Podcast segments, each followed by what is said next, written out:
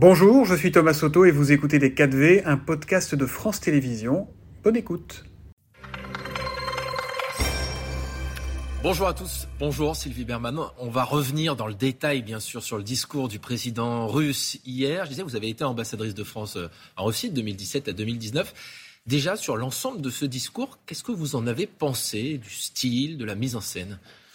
Euh, sur euh, le, style, il est assez comparable euh, au discours du 21 février, puis du 24 février au moment où il lance la guerre. C'est un discours très hostile à l'Occident, parce qu'il y a bien sûr la décision d'annexion qui était connue.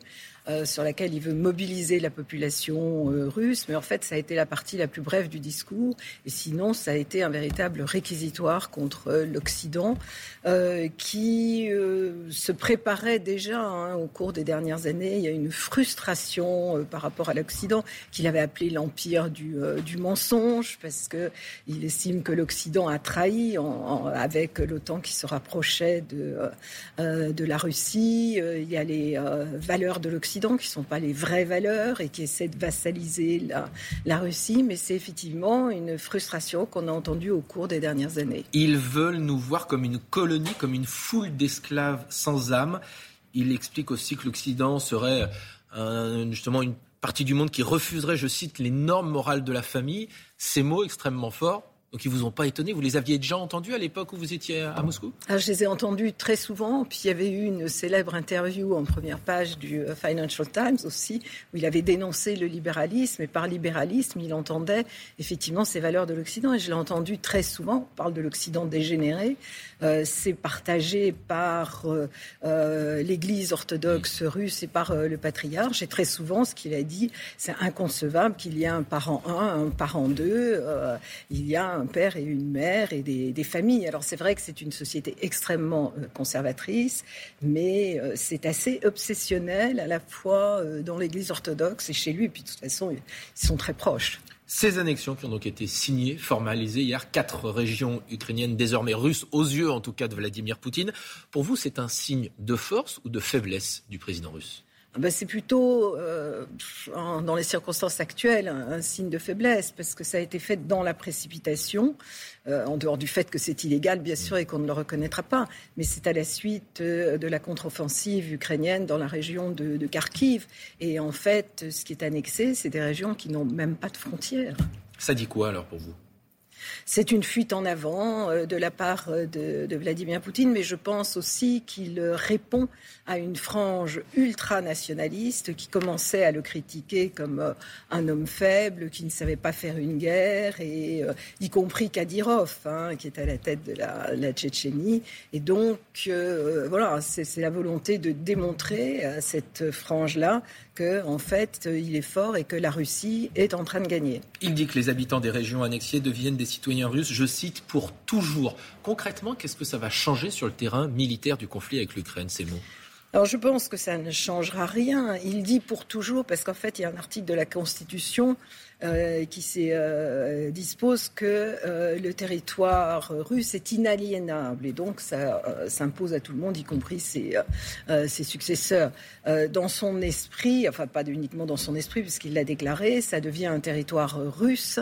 Et à partir du moment où il est russe, on peut utiliser tous les moyens à disposition pour le défendre, y compris l'arme nucléaire, l'arme nucléaire ou d'autres armes de destruction massive d'ailleurs, peut-être du chimique, même si le mot n'a n'a pas été euh, prononcé, mais en réalité, euh, l'idée est de dissuader à la fois les Ukrainiens et euh, les Occidentaux, mais ce n'est pas le cas. Il y a eu une rallonge budgétaire aux États-Unis et de toute façon, du côté occidental, ça se poursuivra. Et au contraire, les Ukrainiens sont encore plus incités finalement à frapper le président russe qui explique aussi et assure, je cite, qu'il n'aspire pas à la reconstitution de l'URSS. Est-ce qu'il faut le croire?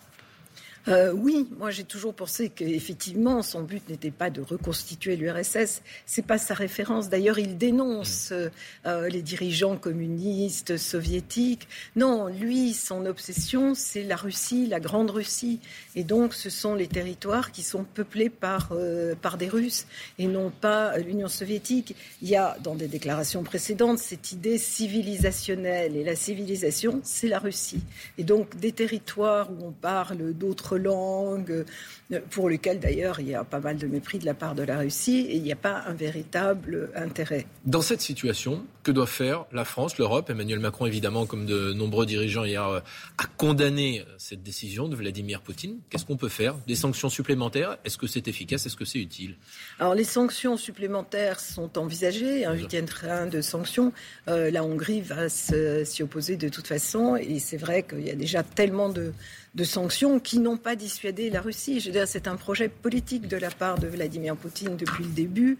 Et euh, effectivement, les sanctions économiques, ne, euh, je ne dis pas que ça n'affecte pas la Russie. Il y en a qui affectent à court terme, c'est les sanctions dans le domaine de euh, la haute technologie, microprocesseurs ou autres. Mais bon, les sanctions énergétiques. Et on se rend compte que certains volumes d'énergie que nous importons, certes, ont diminué en quantité, mais en valeur, finalement, la, la Russie s'y retrouve. en valeur, la Russie s'y retrouve. Et puis, de toute façon, elle vend à la Chine, elle vend à l'Inde. Donc, qu'est-ce qu'il faut faire alors Ce n'est pas ça qui dissuade le plus. Euh, bah, la seule chose, c'est effectivement de. En plus, Vladimir Poutine n'a jamais été intéressé par la situation économique du pays. C'est euh, ce qui l'intéressait, c'est la géopolitique et, pas. Euh, ni la, situation, le, niveau de vie de, la population.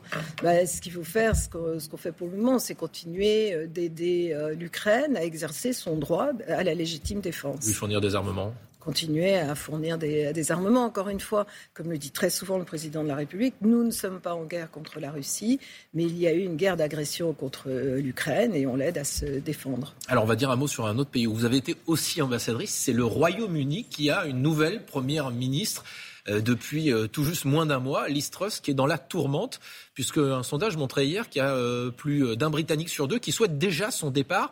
Je résume, en gros, elle a proposé des mesures budgétaires avec des baisses notamment d'impôts pour les très hauts revenus qui ne sont pas financés. Il y a un très gros déficit euh, vu par euh, les oppositions et les économistes qui a plombé la livre sur les marchés financiers et provoqué une panique cette semaine. Euh, quelle issue pour la nouvelle Première ministre? Est-ce que ça vous étonne? Non, ça ne, m'étonne pas parce que en, réalité, euh, le processus d'élection a euh, euh, abouti à, nommer quelqu'un qui n'était pas nécessairement majoritaire dans l'opinion, y compris parmi les, membres du Parti conservateur.